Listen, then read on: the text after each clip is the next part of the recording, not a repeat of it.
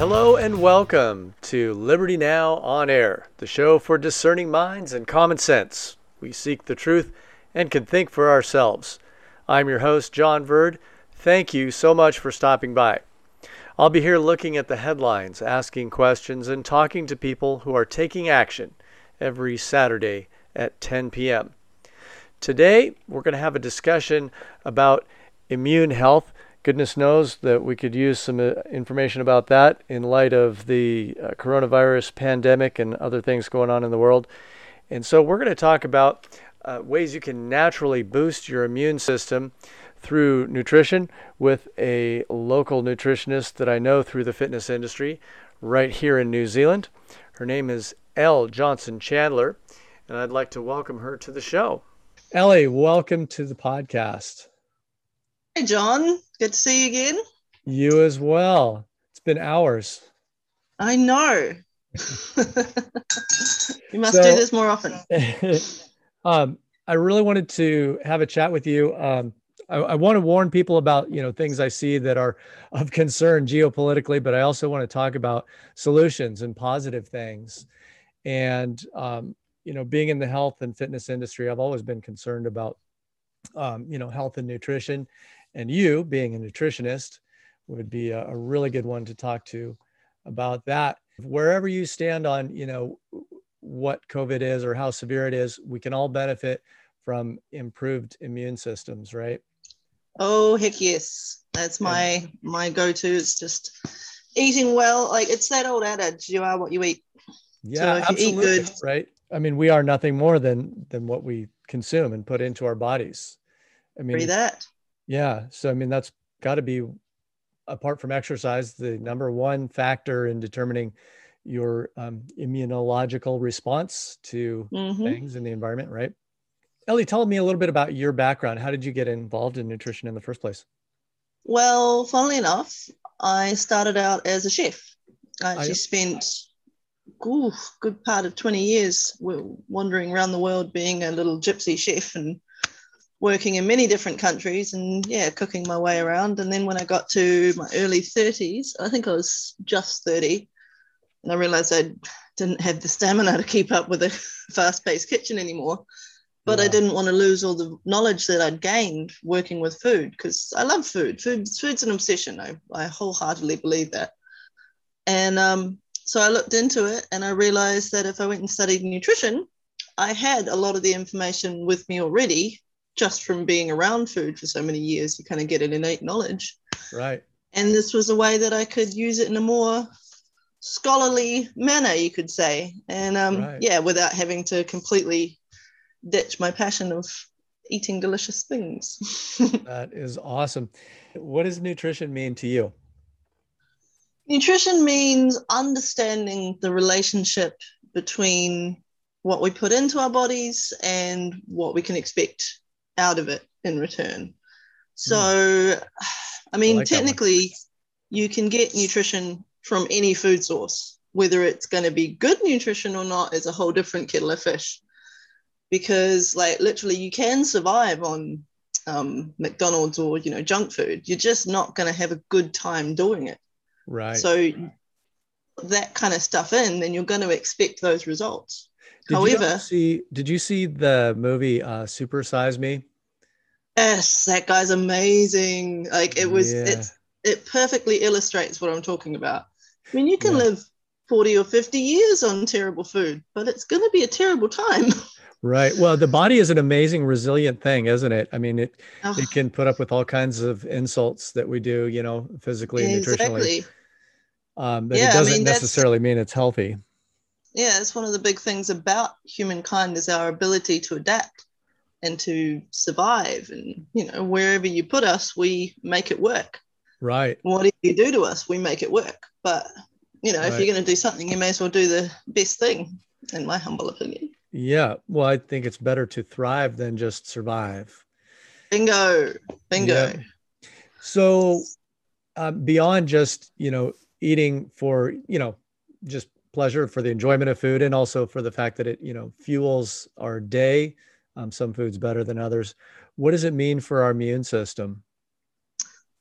Oh, it's everything. In my in my opinion, food is well, obviously the basis of everything, but when it comes to things like um, immune system, um, mental health, all these things, it comes back down to your gut. And if you have a really healthy microbiome, which is all the different bio, uh, bacteria that lives in your gut and also all throughout your digestive system, that will provide for a really, really good basis for a strong immune system. It will provide for a really good, strong um, insulin response. So you're not going to get be so susceptible to like diabetes, those kind of things. Right. Um, mineral metabolism. So your, your DECA, your DCA, uh, KA. What, you what, can't, what is that? DKA? What is that? DEKA. It's um your vitamins D, E, K, and A. Oh yes, of course. It's been yeah, a while since I've been in school. I, yes. Yeah. Now I remember. so those ones they rely on a really good uh, digestive system to be able to absorb properly. Right. Because they are water soluble. A lot of the other ones you can kind of. Uh, uh, to be fair, all minerals and vitamins you need to have a good digestive system to be able to get the most out of. Like an right. unhealthy gut will not absorb the best from your food. So that, so, that yeah, helps comes, the, that that helps mm-hmm. the biome, the the healthy, the good bacteria in exactly. your gut, and then that in turn helps it do what for the immune system? Well, um, for example, K was the one I'm specifically thinking of. Vitamin K is actually produced by bacteria in your lower intestine. Ah. And so if you don't have a really healthy, like a, a healthy microbiome, a healthy, healthy bacterial system in your gut contains anywhere from, uh, I think it was 50 billion to 3 trillion different types of bacteria. In and fact, like, you, you just reminded me, I was, I'm reading a, a, a, a fascinating book right now. I've just only started it called Virus Mania. We'll talk about that another time, but um, mm-hmm. they were talking about all the variety of uh, microbiota in the gut and the, the not just the variety but the quantity. Apparently throughout the whole body there's up to a kilogram of microorganisms Fun, in every is yeah, that right? Funnily enough on a cellular count there is more bacteria cells in you than there are human cells. You're more bacteria than you are human that is amazing. And so when you see things like um, a Dettol packet that say, says kills 99.9% of bacteria, if that was true, we'd be in a lot of trouble. Right. We are obligated to coexist with bacteria. And so right. obviously there are some pathogenic bacteria that not so great. You want to try and avoid those guys. Right. But the majority of bacteria is really, really beneficial to everything about us, man. There's so many different types. And yeah, so I get really excited about bacteria. And that comes back to eating a wide range of foods that can feed all these different bacteria. Because like the best way I've had it described to me is think about um, the Amazon rainforest yeah. compared to a well manicured lawn. right. Come to be the Amazon rainforest.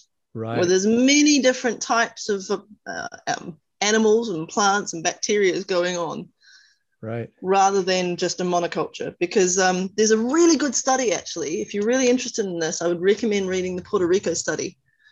And it's all about the correlation between the microbiota in the human body uh-huh. and our response to well our obesity and health related diseases Ah. So what they did was they followed a bunch of babies from birth till 20 years, and I'm talking about thousands and thousands of participants. Yep. And they compared things like um, a natural birth to a C-section. They uh-huh. compared fed to bottle fed, and most importantly, they compared antibiotic use in children. Now, uh-huh. they discovered a linear correlation between the use of antibiotics in children and obesity. So the more antibiotics wow. you have, the more likely you are to have obesity, which in turn leads to heart disease and diabetes and all the other awful things that, that turn up with it. So the reasons behind this is because, as I said, it's a difference between the Amazon rainforest and a well manicured lawn. When you take an antibiotic, you don't just kill the bacteria you're trying to kill, you tend to kill everything. Right, right. That's to get a dodgy stomach after an antibiotic because it wipes out your microbiome.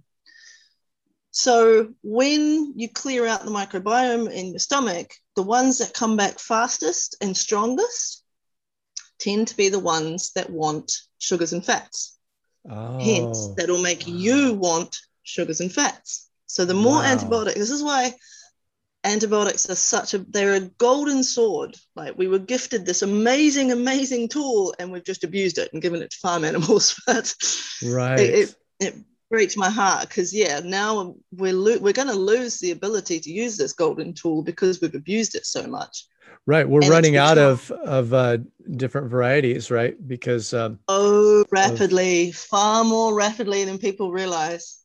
Right. and it's because of things like like obviously it's not good to have nine nine out of your 10 days of antibiotics and then leave the 10th day because right. what you're doing is into those you're, um, bacteria it's it's like um, sort of selective breeding right you're allowing the hardiest exactly. ones that weren't quite dead yet and now they're going to run rampant yeah um, and they've got it in their blueprint how to survive now right. if you take that and extrapolate it to a enormous like scale of global farming the way we industrialized farming and we to we pack all these animals in together really really close. Right. And of course if you have a thousand chickens living right next to each other they're going to get sick.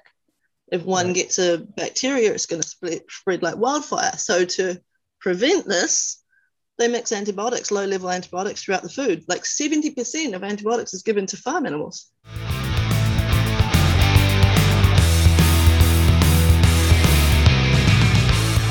If you're just tuning in, this is John Verd on Liberty Now on air on 96.9 Plains FM in Christchurch. Please be sure to subscribe on iTunes at Liberty Now on air. You can also get the links, files, and show notes for this episode at libertynow.com.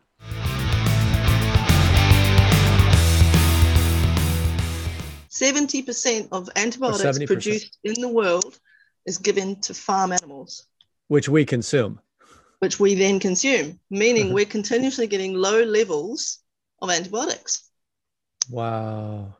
Which teaches our bacteria how to survive those types of um, bacteria of, of illness. So what i'm is, extrapolating or from what you're saying here is um, one that's um, an even stronger reason for eating organic, healthy, and trying to avoid antibiotic fed oh, meats. I suppose, and um, and also avoiding GMO um, mm. crops, foods, plants that um, could have, although they you may not get sick eating them. Um, it's conceivable. They're teaching. That, they're teaching your cells certain things that right. are not the best to know.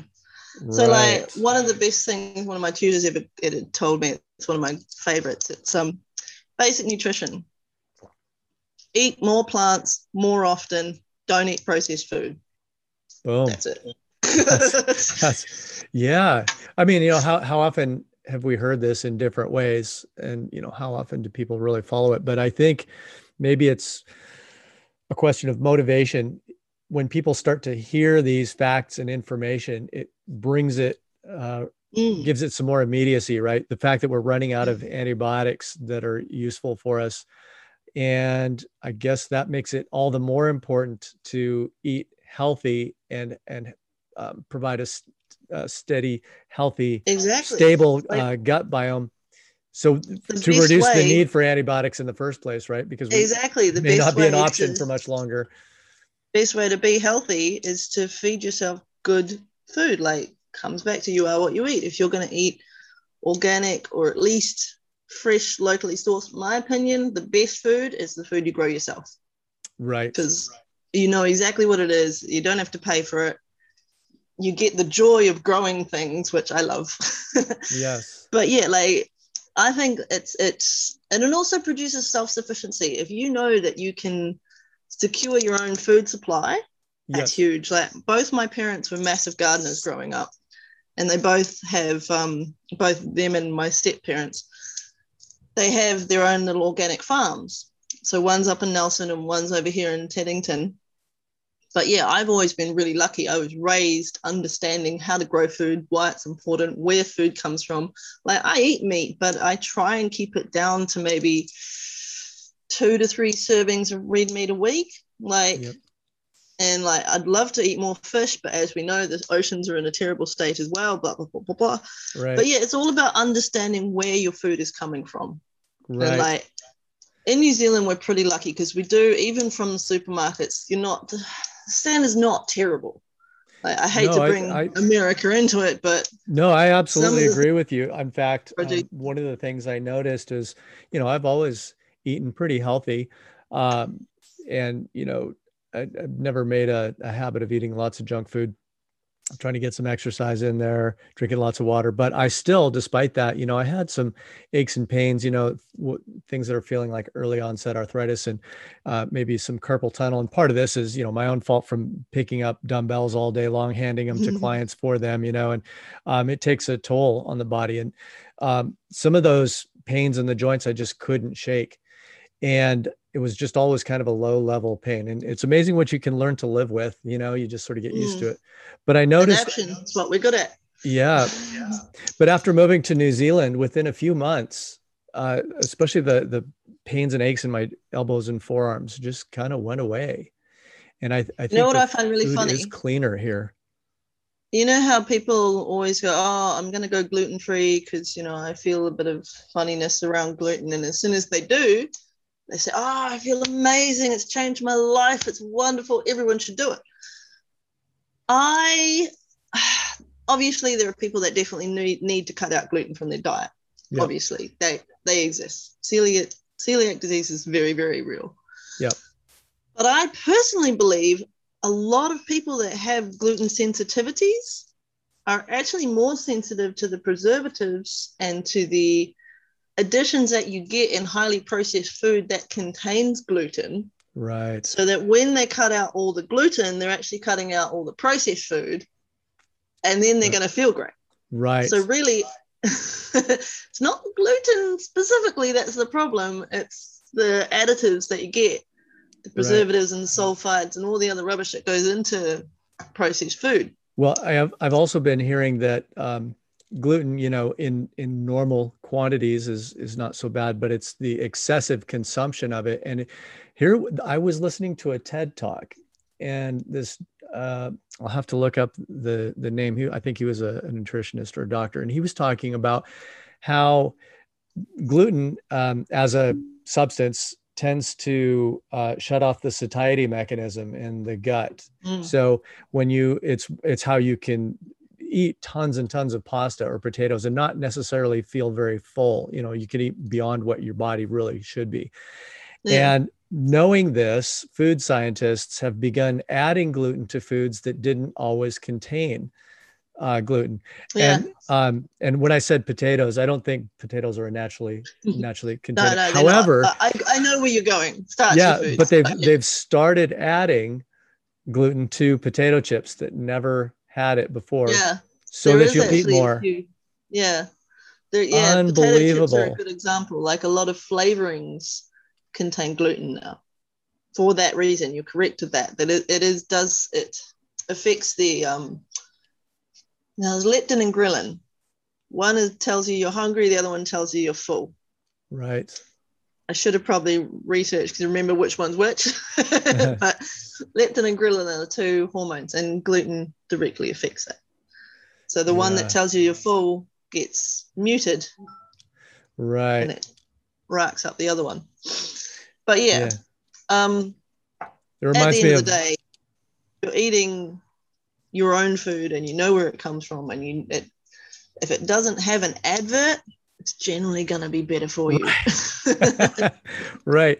Well, you know, and and I've I've been thinking about this too. Like um, I've talked previously about aquaponics and you know gardening, uh, locally sourced food, and um, absolutely, I, I fully encourage that. And lots of people can, even with just a little bit of a plot. Of yeah, you don't need much space. Out, outside space. There's a, a family in California that had a very small backyard and they dug up all the concrete they converted it into garden and they started doing vertical grow and they started producing yeah. and, and it was just a small average size backyard they grew enough food to not only be able to supply themselves year round but sell it to market and support themselves financially Nice. It was awesome. Yeah, it's funny. My funny you should mention vertical grow. My my partner's just playing around with a little hobby at the home.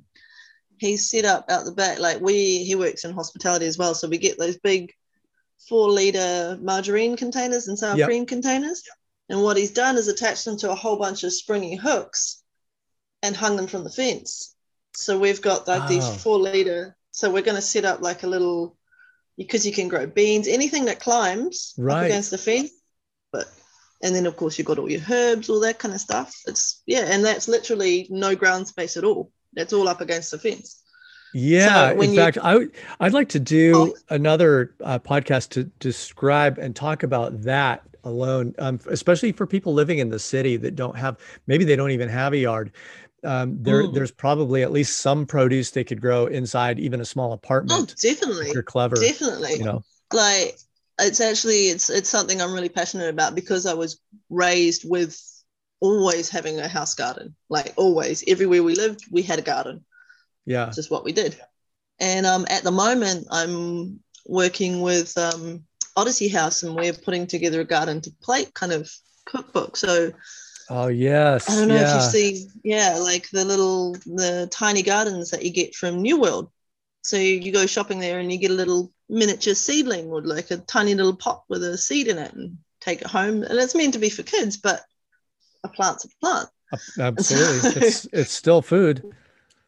Exactly. And so yeah. what they did, it was really it was wonderful to see what they did was they got all of the um the seeds and plants that they could from New World took them back for the residents to give them an opportunity to learn how to garden. And then that's where I come in and teach them what to do with this project because they grew amazingly beautiful gardens. I'll have to show you the photos one day.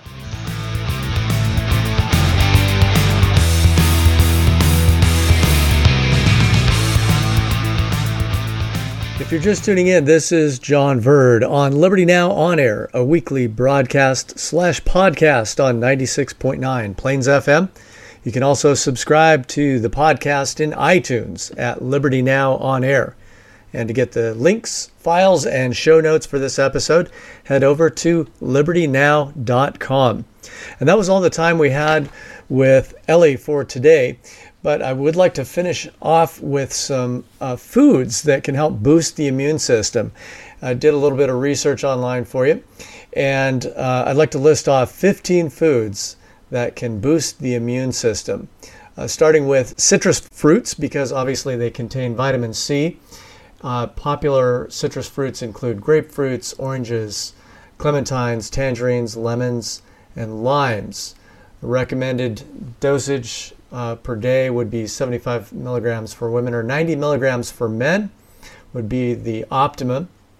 Another superfood would be red bell peppers uh, which also are high in beta carotene, which your body converts into vitamin A. Also helps to keep the eyes and skin healthy. Broccoli, some of us like it, some of us don't. It took me probably about a, long time. It wasn't until my 20s before I could actually eat broccoli, but it is a superfood and I really like it now. And uh, the key to keeping the power of broccoli intact is to cook it as little as possible. Um, some say not at all but uh, steaming can be a good way. Just don't overcook it so you don't lose all those great nutrients in there. Another good one uh, is garlic, found in all kinds of food all over the world, and um, seems to uh, have a heavy concentration of sulfur containing compounds such as allicin. Uh, number five would be ginger. It's a great in- ingredient to cook with, and it can also decrease chronic pain might even possess some cholesterol lowering properties. Uh, spinach is not just good because of the vitamin C, also packed with numerous antioxidants and can increase infection fighting ability in your immune system. Number seven is yogurt. Everybody, I think, knows that it has lots of probiotics, especially uh, yogurts that contain acidophilus.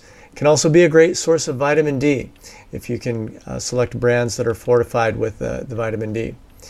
Uh, almonds, number eight. Almonds are really good, contain vitamin E. Adults only need about 15 milligrams of vitamin E each day, and a half cup serving of almonds which is about 46 whole shelled almonds, provides about 100% of the daily recommended uh, dosage or amount. Number nine, sunflower seeds also contain phosphorus and magnesium and vitamins B6 and E. Um, sunflower seeds are also very high in selenium. Just one ounce contains nearly half the selenium that the average adult needs daily. So try to inc- uh, include some of that. Another one that I've been taking a lot of lately or adding into my diet uh, is turmeric. Um, it has many anti inflammatory properties. It's an ingredient in many curries, also delicious, but it can also help to treat uh, osteoarthritis and rheumatoid arthritis. And uh, research has shown that high concentrations of curcumin, which gives turmeric its distinctive color, can also decrease um, exercise induced muscle damage. Also has uh, promise as an immune booster based on some findings from um, animal studies. Number 11, green tea, high in antioxidants. Uh, green and black teas are packed with flavonoids, which are a type of antioxidant. And green tea is especially good in that. Um, and it contains uh, EGCG, which is another powerful antioxidant. Uh, number 12, papaya, also delicious, loaded with vitamin C. And you can find double the daily recommended amount of vitamin C in a single medium sized fruit. Uh, papayas also have decent amounts of potassium, magnesium, and folate, which are beneficial to your overall health. Kiwis, which we all love and find plentiful here in New Zealand as well, um, like papayas, they're full of essential nutrients, including folate, potassium, vitamin K, and vitamin C. Also helps to um, helps the white blood cells to fight infection, and um, also keeps the rest of the body functioning properly. Uh, number 14, poultry. Chicken, of course, has vitamin B6 and about three ounces of light turkey or chicken contains nearly one third of your daily recommended amount of B6. And number 15, shellfish. It's not something that necessarily jumps immediately to mind, but um, they can contain zinc. Um, other varieties of shellfish that, besides oysters, I think most of us know, other varieties might include uh, crab, lobster, and mussels. So I hope these will give you some good ideas on ways to boost your immune system naturally. And by the way, if you have any questions for me, or if you'd like to get any questions to Ellie, uh, specific nutrition questions, I would be more than happy to post those in a future episode. You can email me at john at libertynow.com. And you can also reach me and get more information at libertynow.com. Until next time, be good and keep asking questions.